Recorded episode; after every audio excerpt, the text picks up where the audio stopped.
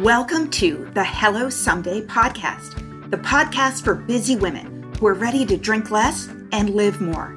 I'm Casey McGuire Davidson, ex red wine girl turned life coach, helping women create lives they love without alcohol. But it wasn't that long ago that I was anxious, overwhelmed, and drinking a bottle of wine a night to unwind.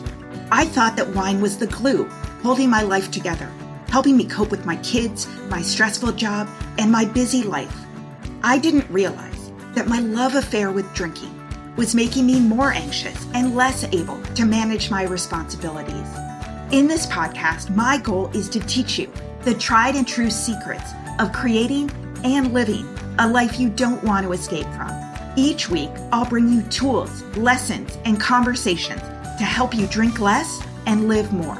I'll teach you how to navigate our drinking obsessed culture without a buzz, how to sit with your emotions when you're lonely or angry, frustrated, or overwhelmed, how to self soothe without a drink, and how to turn the decision to stop drinking from your worst case scenario to the best decision of your life.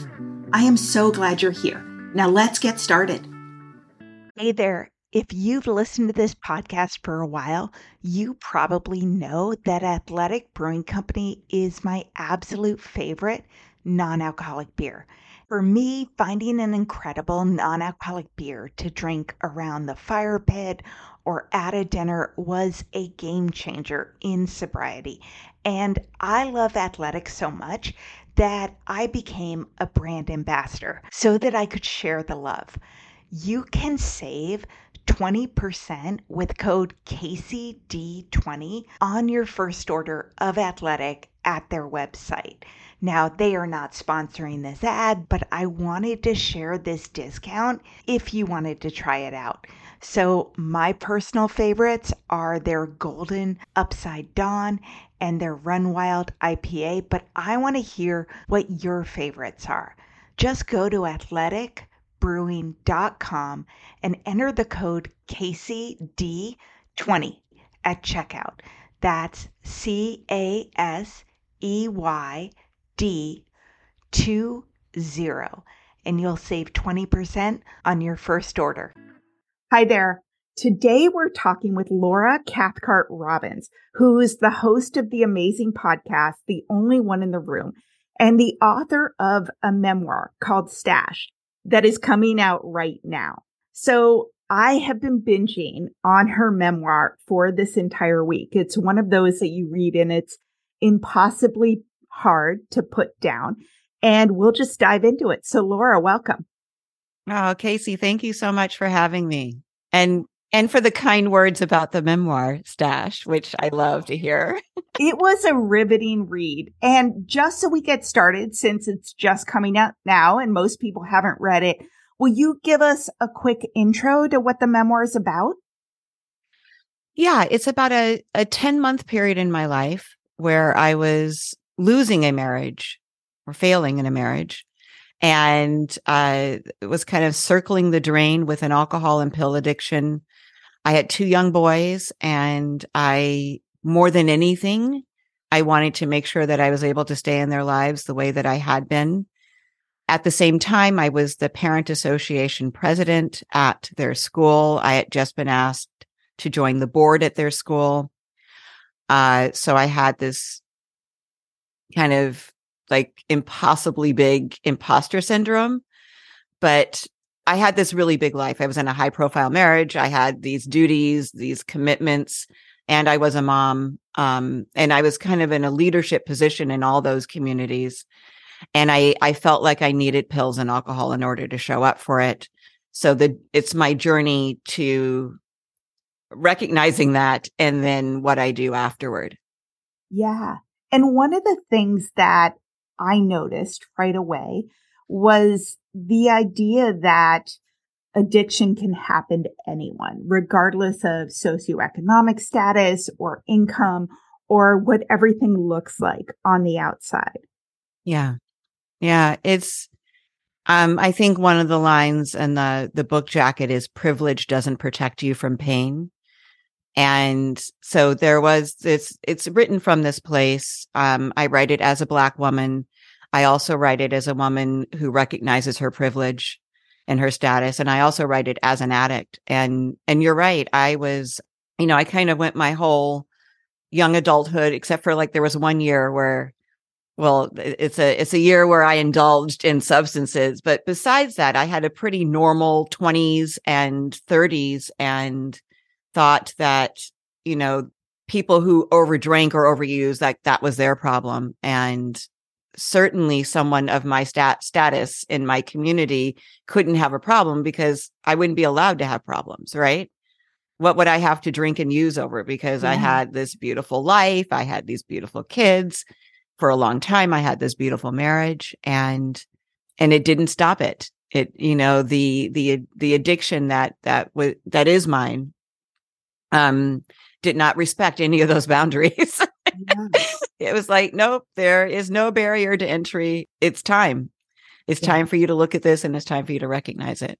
Yeah. And I think that's something that so many women can relate to, where they're struggling with an addiction or they're struggling with drinking too much or taking pills and, and feeling awful. And yet the fact that they, from external appearances are still holding on a job and responsibilities and taking care yes. of their kids both gives them a reason to keep going and say there's nothing to see here there's no problem and also right. stops people from intervening and being honest with them yes. well and i use that um and and since you read the the memoir you've heard you heard me talk about it i as long as everybody thought I was okay, if I were impossibly put together, if there was no, if I showed up for my tennis lessons, if I was at every lunch and jewelry show and showed up for my, you know, uh, um, appointments with my shopper at Barney's, then nobody could say there's a problem because how could there be? Yeah. You know, and, um, it's, it was such like I thought everybody else was doing it for real. And I was the only one who was, you know, kind of trying to keep up the whole time. No, definitely. I mean, I know when I was drinking, the constant thought going through my head was, why can't I cope with life? Like at work, yeah. why can everyone else seem yes. to do this and I can't? And yet, the more I've done this work, I know you're a podcast host, the more I've talked to people on the podcast, I realize that most people aren't doing it or aren't doing it well. It's just this like silent yes. epidemic of it doesn't matter if you're a CEO or a stay at home mom with everything in place. There's this huge vein of maladaptive coping strategies with substances. hmm Yeah. I mean, I had some feedback from someone who read Stash the other day. She and I knew each other years ago, haven't talked in years and she's like and and she doesn't have a problem with drinking but she's like i think everyone will connect to two kids under 5 yeah. you know what that life looks like the demands of that life. And you know how it starts for me is i want to treat myself right? Yeah. i deserve something at the end of this. At the end of this day at the end of this week don't i deserve something? I need i need some relief. And who would blame me honestly, it's, it's, if you, if you saw my life, you would not blame me for needing a drink at the end of the day or a glass of wine with dinner or a sleeping pill to go to sleep at night. It's all perfectly reasonable. But for me, that treat became more and more frequent until it was my norm. And then that's when I crossed that invisible line and things started going. So my solution you know, which was a glass of wine or a sleeping pill became my problem. But I still had the original problem, right? That, that I needed the solution for in the first place. Yeah. I relate to that so much because I was always a drinker. I mean, I loved it from right when I started, but I started really worrying about it when my son was six months old and kind of writing the notes to myself that, oh God, I think I have a problem and I need to make rules and all mm, that. Yeah. Um, I stopped for the first time when he was five and then went back to drinking after that and stopped for the second time when he was eight and my daughter was almost two. And it you know, at the same time, I was like, exactly. I deserve this. This makes sense. I have a big job. I have two kids. My husband, you know, doesn't help me as much. He's away. Yeah. And we're told that it's okay. We're told, you know, here, have a glass of wine. I mean, everything that we see in the media tells us how important it is. Not only important, but it's beautiful, it's glamorous. It is, you know, it is what I mean, for I, am I'm, I'm 58, so I remember the commercials that ended with "It's Miller time," right? Yes. They they had this amazingly packed day or a good time with friends, and now it's Miller time. That's Miller beer, and you crack one open, and it's like it just enhances everything that you're already experiencing. It's not even telling you to drink when you're down or you're, you know, agitated or whatever is not to settle down it's to enhance yes. you know and and so all that messaging is really effective not just for selling booze but for creating a mindset like a a worldwide mindset yes. that this is something that people do. Yeah. You know? Yeah i mean i'm dating myself as well i'm 47 but I spent 20 years in marketing communications and digital marketing. And I remember as a business case study presented as a positive the way that Michelob's um, marketing mm. plan went, which was at first the weekends belonged to Michelob. Right. Then the nights belonged to Michelob. Then yes. the days belong to Michelob. And then finally, some days are better than others, you know? Wow. And the idea wow. was, hey, we need to increase year over year our profits. And we do that by increasing our share of wallet amongst loyal customers, which basically translates to get people to drink and get people to drink more often of this highly, highly addictive substance and make it seem like they're doing it for themselves. Yes. This is something, this is self care. Yeah. Right. This is yeah. part of your self care regimen. Yeah. And, you know, and I've seen, and I, as I'm sure you have, so many different news stories about how alcohol is, alcohol is great for you because it I don't even remember what it's supposed to do, but it. Oh yeah, something about like moderate drinkers are healthier yeah. than abstainers, and all those studies that are crap. exactly, exactly. And then there's the other studies that show how detrimental it is to your health, but it's poison is what it is. Yeah.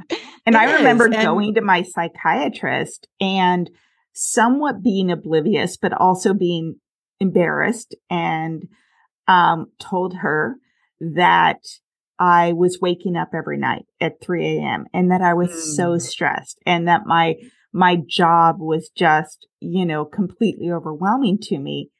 Of course, did not mention I was drinking a bottle of wine a night. I gave the standard answer of a couple glasses a couple times yes. a week. And yes. she prescribed me Ambien.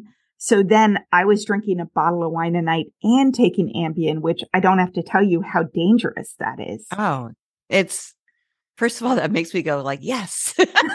oh, that you're not the only one in the room. Yeah. No, just like that sounds fun. Yeah. But well, I was not like, anymore. let me solve this problem. I can get completely yes. drunk and then yes. through the night, and it's not a problem. Right. But no, it is. I mean, that's that's what the end of my my drinking and using was. I was um, drinking and taking lethal amounts of of of booze and pills by the end. And I really felt like I had no choice because there would be no sleep for me otherwise. And I had this, you know, I had a file Filofax then. So again, dating myself. This is before smartphones. Uh, maybe smartphones were around. I had a Blackberry, but um, but that was my calendar. And, you know, I would pore over my calendar at night thinking, what can I cancel? What can I cancel? And if I couldn't cancel anything, I had to get sleep so I could show up for everything there was no possibility of not sleeping that night. So, but it was sleeping. And when I read your memoir, at some point, it was also just not shaking, right? And getting yes. through various moments. Yes. The withdrawal was, I mean, it, the, the addiction is, is a monster. or my addiction is a monster. Uh, I think of it as a dragon sleeping in the back of a cage behind me. and mm-hmm. I'm doing everything I can not to wake it up again. It's been sleeping for, you know, a little over 14 years now. So we're, we're trying to, you know, keep that lullaby going. But the withdrawal, the detox that I would go through and more and more frequently, the more and more dependent I was on everything was, was a juggernaut. Like it was, it, it was why I, I stayed, it is why I didn't get help which sounds really weird, but I knew that asking for help would mean I'd have to stop. And then the withdrawal would intensify to a point where I didn't know if I would survive. Yeah. In fact, I was, I had to be medically detoxed. Um, I could not have just stopped on my own. Um, and I talk about the time where I ran out for a week in, in the book and there were horrific consequences to that. So I, I had to be detoxed so that yeah. I could, um, have a chance of abstaining. This episode is brought to you by BetterHelp. When I decided to stop drinking, therapy was a big part of my sober toolbox. It wasn't just about saying no to opening a bottle of wine. Once I stopped drinking, I had to deal with everything in my life that alcohol helped me push down. And with my therapist, I was able to better understand how my relationships with my husband and kids, my bosses, and friends needed to shift to support my sobriety. If you're thinking of starting therapy as part of your journey, BetterHelp is the way to go. It's all online. It's convenient and flexible. It's tailored to your schedule. You just fill out a questionnaire and get matched with a licensed therapist. Therapy can help you become your own soulmate, whether you're looking for one or not. Visit betterhelp.com forward slash someday and score 10% off your first month. That's BetterHelp H-E-L-P dot com forward slash someday to get 10% off your first month. Yeah. And I think that's really important for people to hear because depending on how much you're consuming, whether it's pills or whether it's alcohol, it is incredibly dangerous and sometimes lethal to detox yeah. on your own. So, yes. I mean, there is help available. Um, but not everyone can just go cold turkey and be, you know, feel like shit and have the shakes and the sweats mm-hmm. and the brutal hangover. You know, it's often you do need medical help and it's, it's dangerous. Yeah. People die yes. trying to do that. People yeah. have not made it into the ERs where they belong and, and died at home or died on the way. So, well, and because there's so much yeah. judgment around it as well. Yes. Like, I've talked to so many women who are like, I don't want to tell my doctor. I don't want people mm-hmm. in the mm-hmm. community to know. I am a judge, a doctor, a, you know, elected official. I yeah. am on the board of a school. You know, my community mm-hmm. small or big or whatever. Yeah. Yeah. And, and that's, and that's the other thing, um, that I hope this book helps with is reducing the stigma around what addiction looks like. Mm-hmm. And, and I'm talking addiction to whatever it is, um, but specifically substances here. And because, like you said, if someone like me, you know, someone who was coming from this, this place of, of privilege who held this status in her community could fall prey to this insidious, you know, addiction, then, then really it could be true for your best friend, or it could be true for you or your parents or your children. And, and to know that they're not bad people because of that. They're not weak people mm-hmm. because of that. Um, but certainly they are people who, when they ask for it, are deserving of help. Yes, absolutely. Yeah. And compassion. Yes. Yes. So, I mean, I think for most of us who end up you know, having a truly unhappy, un- unhealthy relationship with substances. Yes, we start taking it for a reason, but there is some reason that it works for us. that mm. we don't have to think about things or deal with things or um, we are better able to cope or happier when we're under the influence, at least in the beginning. So yes. you titled your memoir Stash, and I know there are a couple reasons for that. Can you tell us mm. about that? Yes. I mean, picking a title for a book is a really interesting thing. Um, it had maybe 20 titles before this, and they were all too long. they were all like, you know, two or three sentences. and and then I would whittle them down, but nothing quite fit. And I was going over um, the pages that my agent, my agent was my first editor. So, you know, the way it worked is I had sent um, 30 or so pages actually to Holly Whitaker, mm-hmm. who I know is also a guest on your show. And she's a really good friend of mine. And she read them, sent them to her agent who loved them, signed me that Monday. She got them on a Saturday, signed wow. me that Monday. And that was in November of 2020, November 2020. Yeah. And then she asked me, How quickly can you write this? So I was like, you know, I was elated. I was signed by a literary agent. Yeah. That was like my dream. And so I got got to work and I wrote it, turned it into her final in April. But um, in between there, I was sending her pages and she was editing we would always go back and forth on the title during that time. And I was going over that last pass before I sent it to her for the very last time and just noticed how important my stashes were. Yeah. Um, and this has been my stash of booze, which I kept in my rain boots in my closet. Um, my, my pills, which I kept everywhere. I had little hiding places for my pills, not only in the house, but in the car, in my clothes, in my purses um the you know just i had i had stashes literally everywhere i know that people who have stashes would totally get that title. Yeah. And then the other thing is and i think you and i talked about this just for a minute i had um stashed away pieces of myself.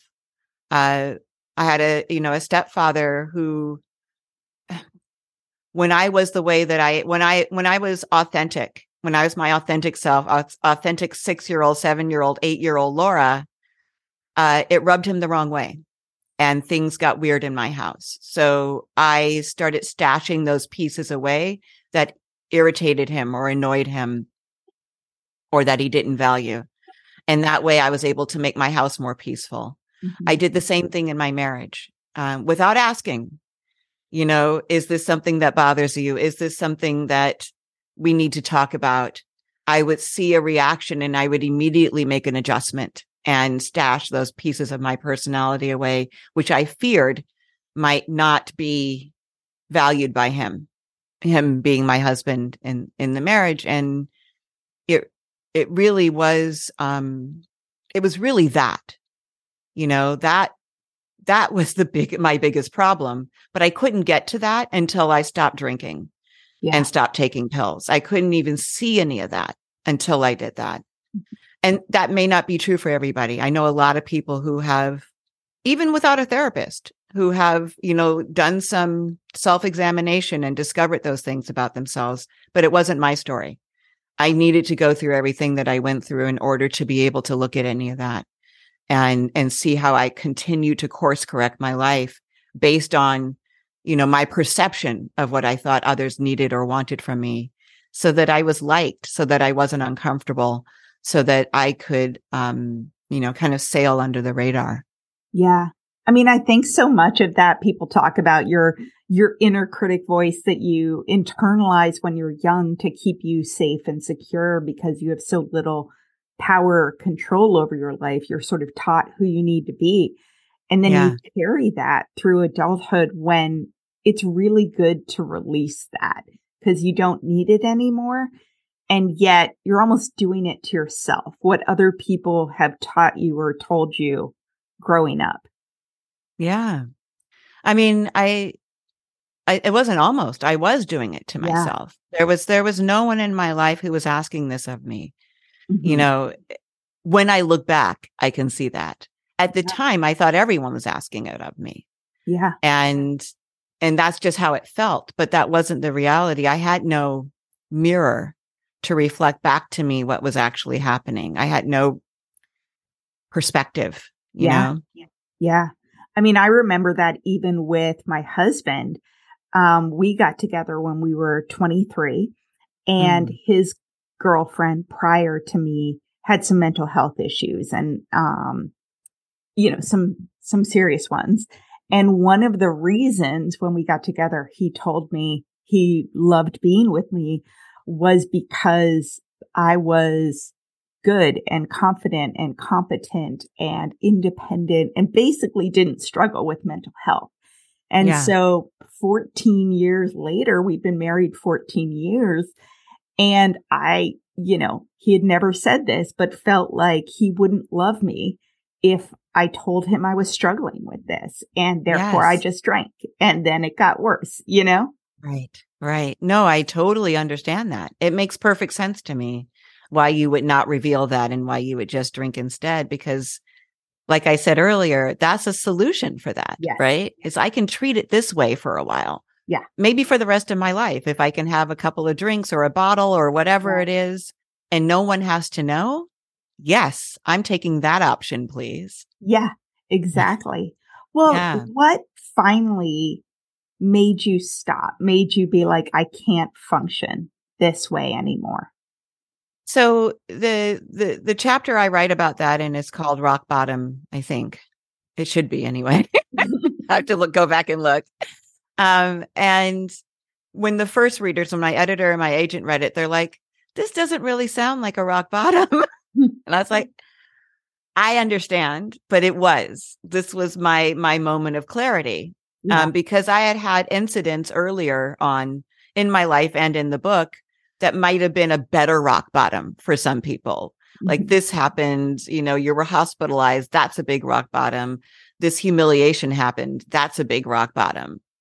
But what happened was it was 4th of July. My, um, I was by myself with the kids. I was out at our our house in Malibu and we were supposed to wait till it got got dark and then go see the fireworks and I was in withdrawal and I couldn't wait and I couldn't go see them with them. And so I I sent them off with the neighbors and I had this experience there that was not I'm trying to think of what the word is. It it just wasn't like a big explosion of experience, even though there were a lot of exploding fireworks outside. It was just me settling into a surrender and going, I can't continue like this anymore. Yeah. And the admission that I was going to have to tell people I needed help to myself. I needed to admit to myself that this was something that I was going to have to do. I was going to have to take action on it and not just, you know, kind of take care of it in this very self-contained way that I had been doing. Yeah. Um, I needed to go outside of myself. And if I had been a single woman, I guarantee you nobody would have known. I would have said I was going away for a vacation. I would have probably gone to some kind of lovely treatment center and been back, but I wasn't. I was, I was still married, even though I was, um, you know, at the tail end of my divorce. I had two young kids. I had all these commitments. So I had to tell people that I needed to go away. And mm-hmm. so that was, that was my rock bottom. Yeah. And I know in reading your book, there were some very legitimate reasons why you didn't want to go to treatment or why it would have been hard for you including that you were going through a divorce and your your lawyer said don't do this you might lose your kids or you know you'll lose leverage i mean that for every mother is terrifying Yes, and I'm I'm laughing because she was so emphatic. Oh yeah. Uh, she's she's such a great character. Um she was it was actually in retrospect it was really fun to write about her because I have a different appreciation for our dynamic now than I did at the time. Um and you know and she was right so much like so often rather she was right about what she was telling me um I think she and I had different goals for the outcome, different priorities for the outcome of my divorce. Yeah. And they weren't always aligned. But at that moment, she was, she had gotten all of her ducks lined up. She had no idea that there was an addiction. That's and so, yeah, when I told her, um, she felt blindsided.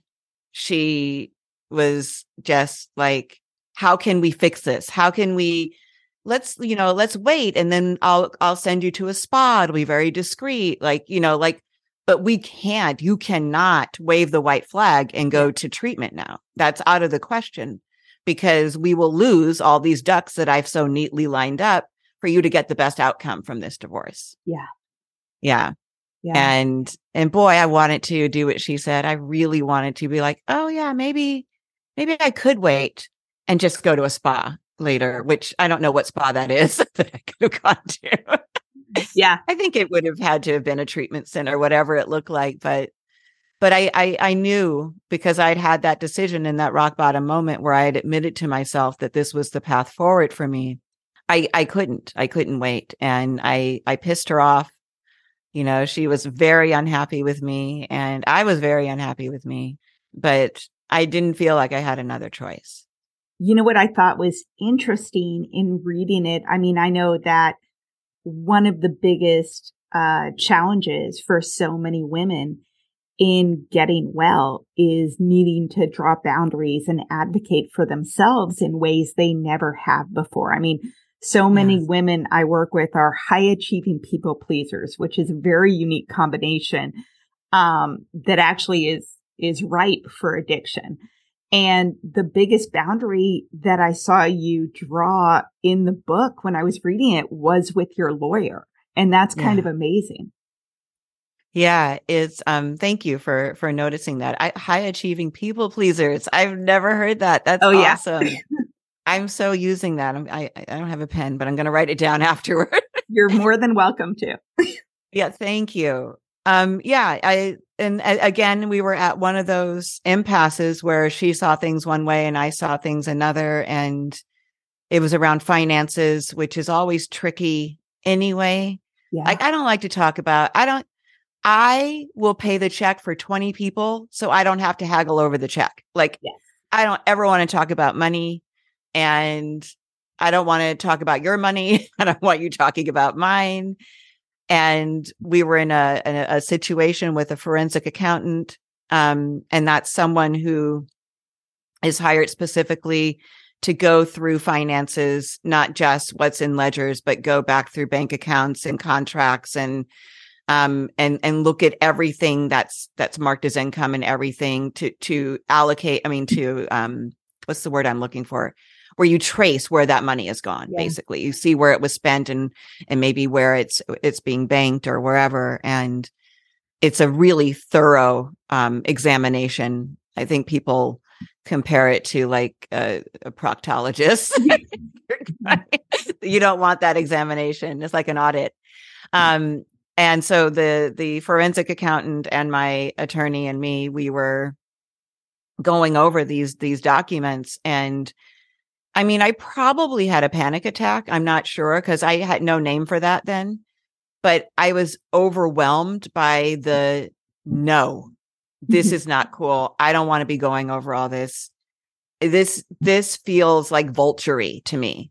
Like what we can pick this and we can pick that, and it just didn't feel right to me. And I did. I had this surge of power, um, and I was able to draw a boundary with her about how I wanted to go through that part of the process.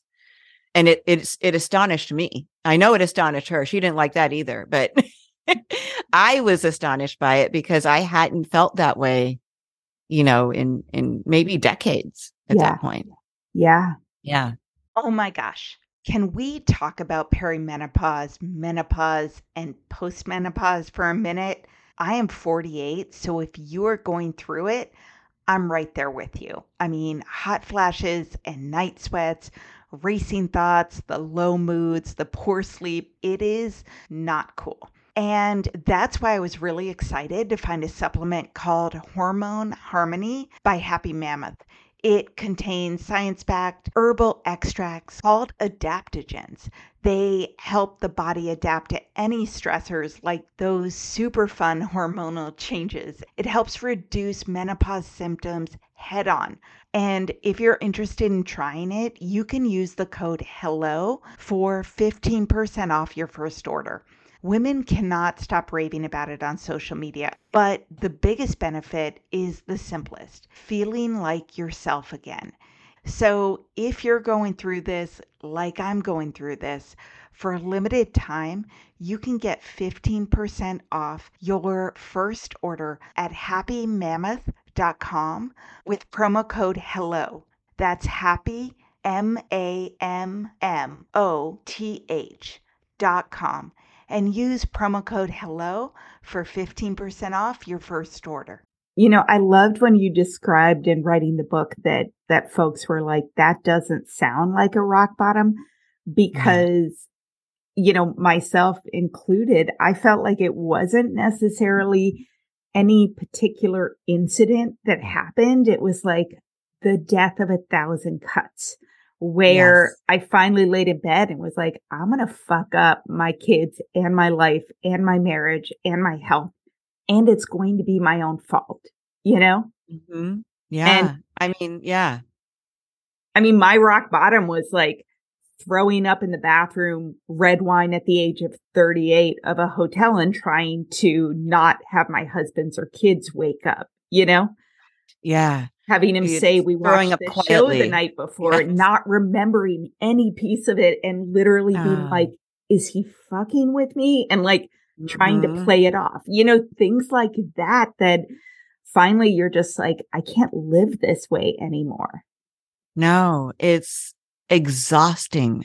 Yes, it's the cover up is so exhausting. Yeah. And that the defensiveness thing, and their paranoia and all yes. that stuff. Yeah. And then the trying to piece together, like I was a pharmacist and a detective and a bartender and, yeah. you know, and a mom and a driver and a wife and a, you know, a tennis partner and all those things. But the, that detective thing, that sleuthing that I had to do when somebody brought up something I didn't remember. Yeah. Or I didn't remember it like that. Like, oh, wait, she was there? or like trying to play it off, you know? Yeah. Yeah. So in my head, I'm having all these like revelations, but outwardly I'm I'm nodding along like, "Oh yeah, I remember that. Oh yeah, that was funny." And like you just said, are they fucking with me? Did that really happen? Yeah, it's it's crazy. That's why and I wrote everything genuinely down. don't know. you know? Genuinely don't know. Have no and Ambien man, Ambien is uh which is the pill that I was addicted to. It's I mean it's it's known for its interference with short-term memory. Yeah. Eh, when when it's taken longer than prescribed, which is usually a 10-day run. A one one 10 pill um, you know, one pill per day for 10 days and that's that's what's recommended for Ambien. I don't know Beyond anyone that. who takes Ambien who's like, oh, it's a 10 day run. Like it's an right. ongoing, like I have trouble sleeping yeah, before I take yeah. Ambien. Exactly, exactly. But it it it does it robs you of your short-term memory. If you if you stay awake once the pill is effective, you're not going to remember or I didn't remember anything after the effect started. Yeah. So and I that's what I liked though. I liked that feeling. So I would try to stay awake, but then I would have no memory. So I would have to I had to do it at night.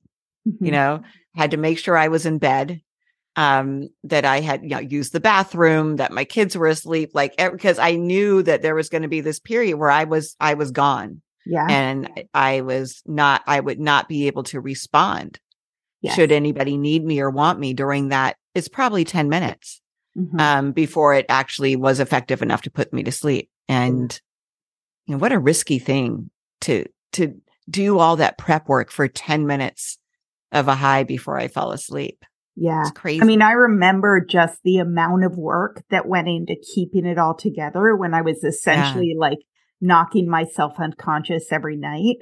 I mean, I also remember very vividly knowing that I needed to set my alarms and make the coffee for the next morning before yeah. I had my third glass of wine. Like just, yeah, you know, setting five alarms and making sure that my emails were sent And for high achieving women, I feel like, you know, we always think we don't have any willpower or any determination when we're caught in addiction, but you've been essentially running a marathon with a ball and chain around your ankle. Like yeah. you're doing so much more work than the average person because you are trying to do it all with this substance in your life. Yeah. And I think for, you said that so beautifully. It's so true. And I, I think for many well, I'll just speak for myself. For me, the abrupt juxtaposition of living that, you know, gotta hustle life to not having to hustle for whatever it was anymore, but just living, it it felt really uncomfortable, mm. you know, mm. because I had been so busy with my actual life and then controlling everything. Yeah. You know, on the side that once that controlling everything factor was removed, controlling everything you just said, making the coffee, sending the emails, you know, setting the alarms. I forgot about that. I used to do that too. I, I had two alarms that I would set. I had a, a nightstand alarm, like an actual alarm clock, and then my phone and not, not having to do that anymore was eventually a relief. But at first I was just like, it's like me now when I go on vacation, I need like a day yeah. to get into it because I'm I'm it's like when you're running down a hill when you're little and your legs just keep going even when you want to stop like mm-hmm. just can't stop i'm just in this momentum um and i need that time but it was like that for me yeah well so tell me what treatment was like for you because i haven't been and i know that a lot of women who probably could benefit from it are terrified it's terrifying yeah. it is. No, it's not. My experience was I had done enough research. I'm a really good researcher. I had done enough research to understand that I was going to be in a world of discomfort when I got there. I did not account for how I'm not a joiner. You know, I, I, I'm not, I mean, even though I was in these leadership positions, I was not somebody who liked to join clubs or groups of any kind. And these, the treatment center that I went to was very communal.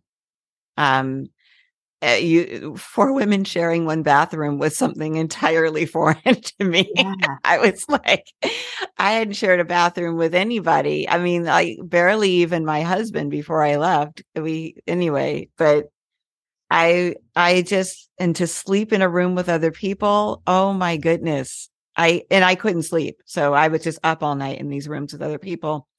A lot of people including Scott, my boyfriend, who was making all the noise when this podcast first started with his phone. um, he and I met the hour.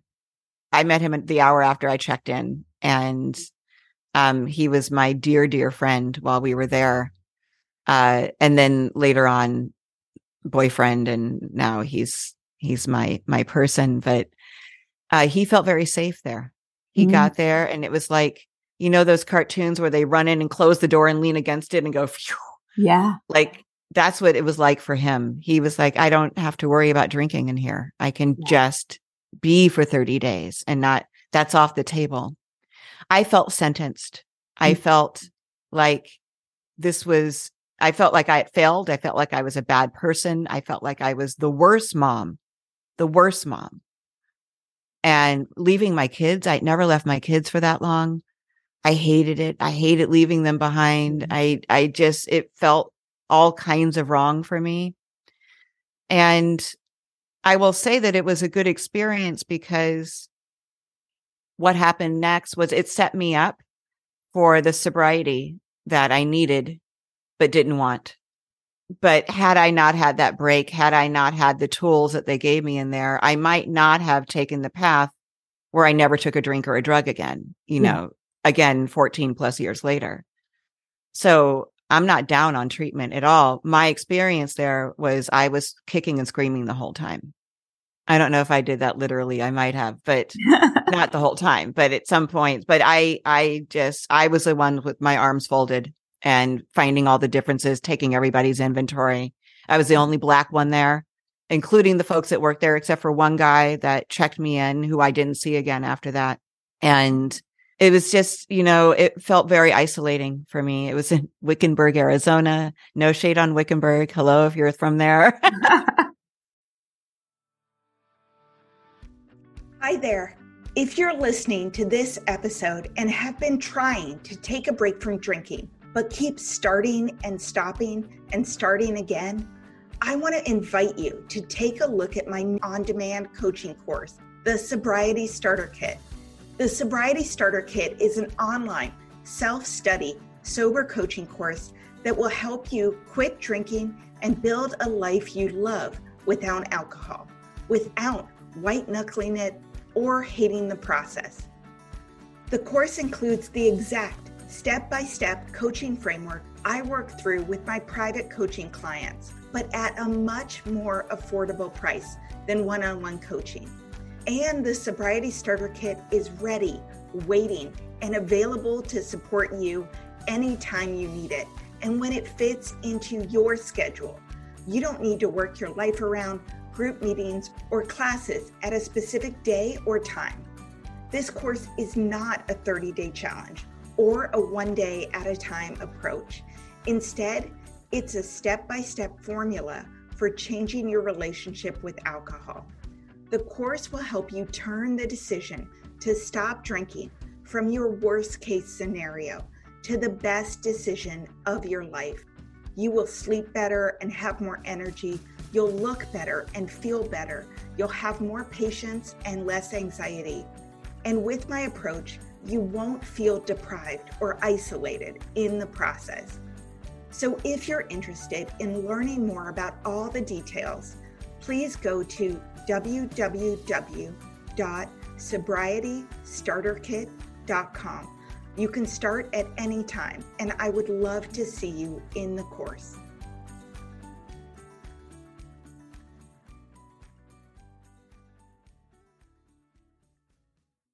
Uh, but it was hot. It was fucking 114 degrees oh when I landed and I I say it was like breathing like the sucking on the business end of a blow dryer the whole time. There were tumbleweeds that kind of ran alongside me as I walked. It was stark, an environment that felt very unfriendly and hostile, and one which I had no experience with. I was not happy there, but like I said, I I believe it to be a good experience for me, and they took really good care of people you know. When you needed to medically detox, right? So that helped. I had to. Yes. I had to medically detox, but beyond beyond the actual detox, the uh, the, the medical part of it, they took they just took really good care of people. Um, mm-hmm. and you know, I was allowed to call my kids, which not everybody was. Like starting that first night, uh, because I was so devastated by it, and I, I think they recognized that. Um, my kids came to visit me halfway, which was extremely hard and wonderful. And, and also one of the hardest things I've ever done is still is saying goodbye to them when they left that time. Um, but, but the other moms that were there, I think they felt really supported and like their decision to go was validated over and over and over again. Like this is the right thing to do. Yeah. So and when you got out, it sounded to me in reading, in reading your memoir that you had a lot of requirements because of your divorce that helped you not immediately go back to using. Is that true? Like therapy and testing and, and some other stuff? Yes. I, there's a part in the book where I call my lawyer Dr. Nancy because she gives me this prescription for my life. Um, since I didn't get the good prescriptions anymore, she gave me this terrible one, which was that I had to do all these things, like you said. And, um, number one was drug testing and no one had asked for it. She just thought for us to be, you know, as, as prepared as possible for the mediation that she would like to have proof should anybody say, well, I don't even know if she's been sober this whole time or whatever, mm-hmm. she'd be like, uh uh uh. She's been drug testing twice a week ever since she left treatment and everything's clean, which was great strategy. it was never called into question, but it was great strategy. But it was also um, the foiling of my plan, which was to pick up a prescription that had refilled while I was in treatment. Um, I was always waiting for refills to be ready to come yeah. up. Like, I have a refill on this date. I have a refill on this date. And I was waiting for that refill. Couldn't get it before I went in. It, it, it had come up while I was in treatment. And I wanted to go get it and, you know, and take them as prescribed.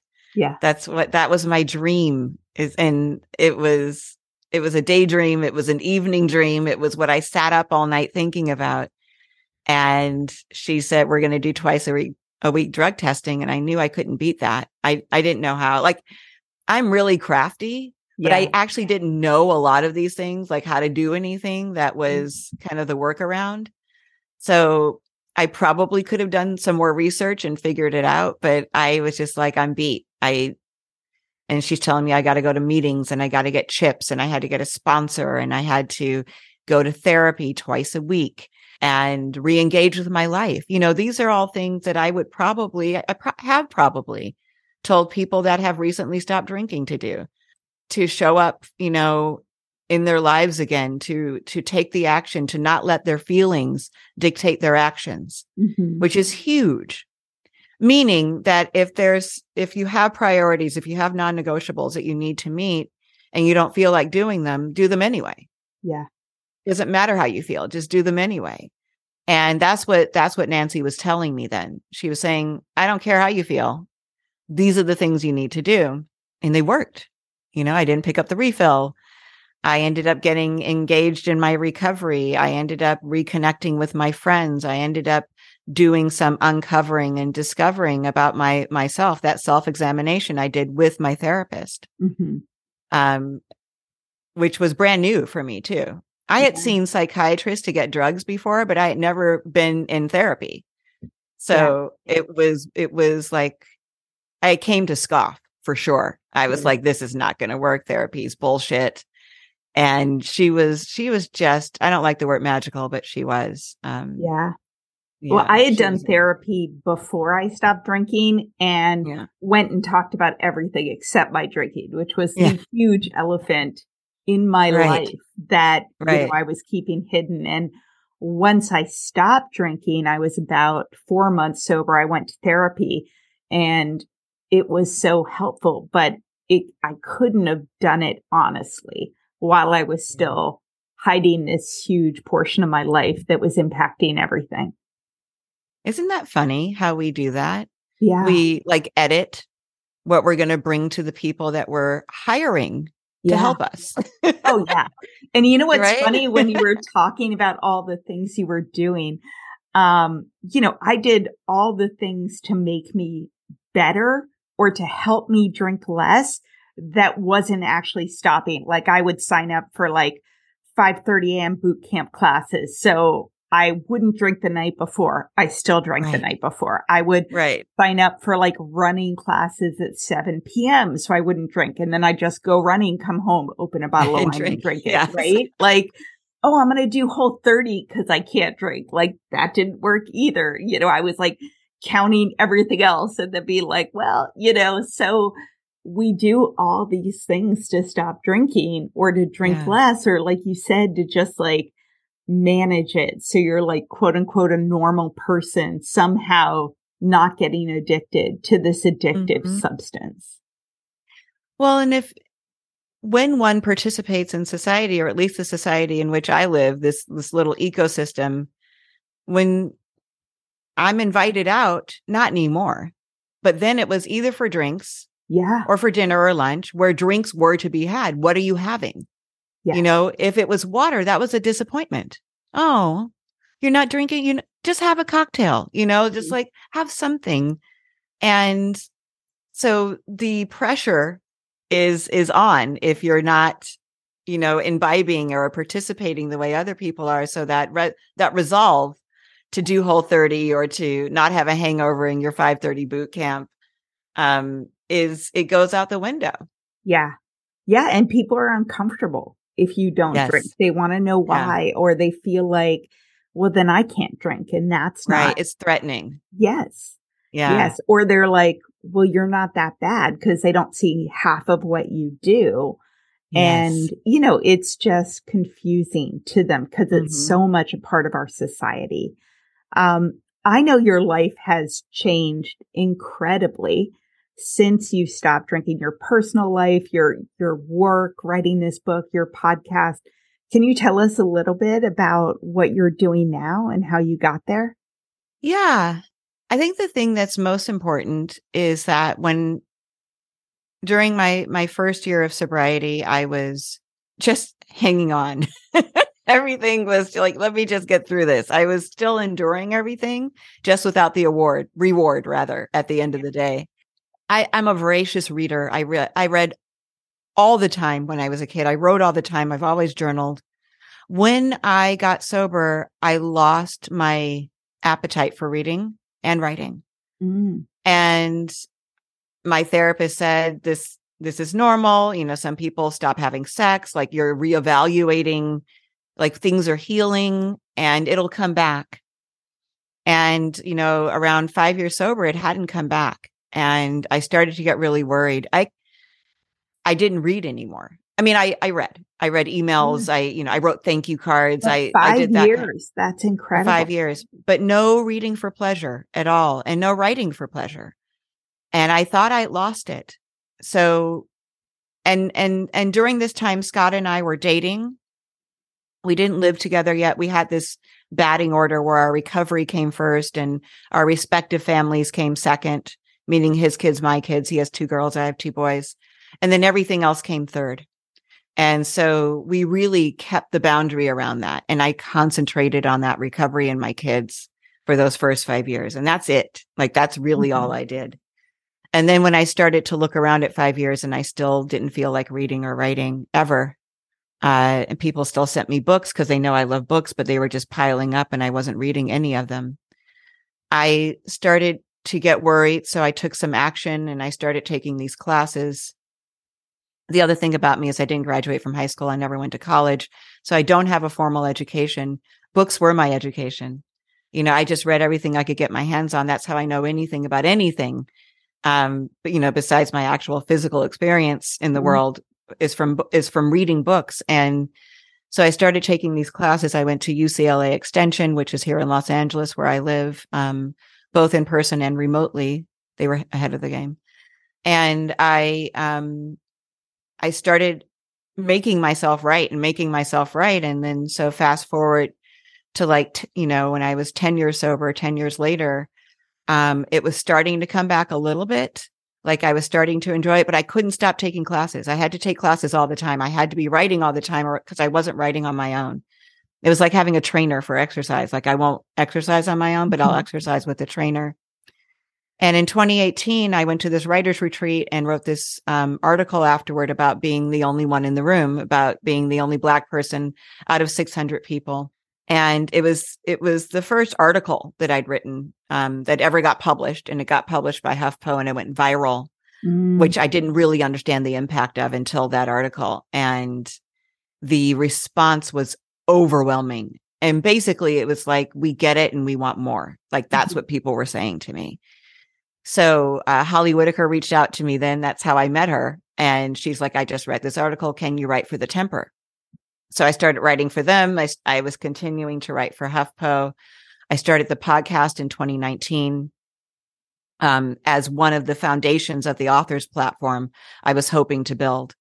And, uh, and then the, the book in 2020, which I just told you about, uh, was, that was November of 2020 when that started. And, uh, my agent signed me and, and then we sold it to Atria Simon and Schuster the following summer, September Mhm. uh and and you know now it's out in the world which is just crazy to me that this this it is like a birth Yeah. um it's like an incubation like like a pregnancy and then also like a birth and so my life looks like my two kids are grown my older son is a chef my younger one is a screenwriter um and a student kind of we're working on the student part still he has just like a few more credits to graduate i want him to get his degree Uh, my ex husband and I are super friendly. Uh, we're still in each other's lives. We still celebrate our kids together. Uh, Scott and I have lived together for the past uh, eight or nine years. And he's, like I said, he's my person. He produces the podcast.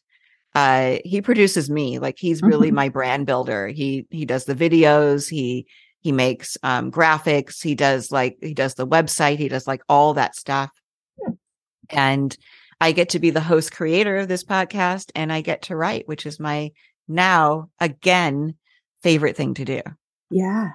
That's incredible because, you know, I know anyone who reads this book, you said it's a 10 month period of your life and you get so invested and then you're like, okay, what happened? Like, how did it turn out? Um, so thank you for sharing that because I think sure. it's, it's really interesting. And I, I always read the acknowledgments because again, I'm curious about like, yeah. all right, what happened?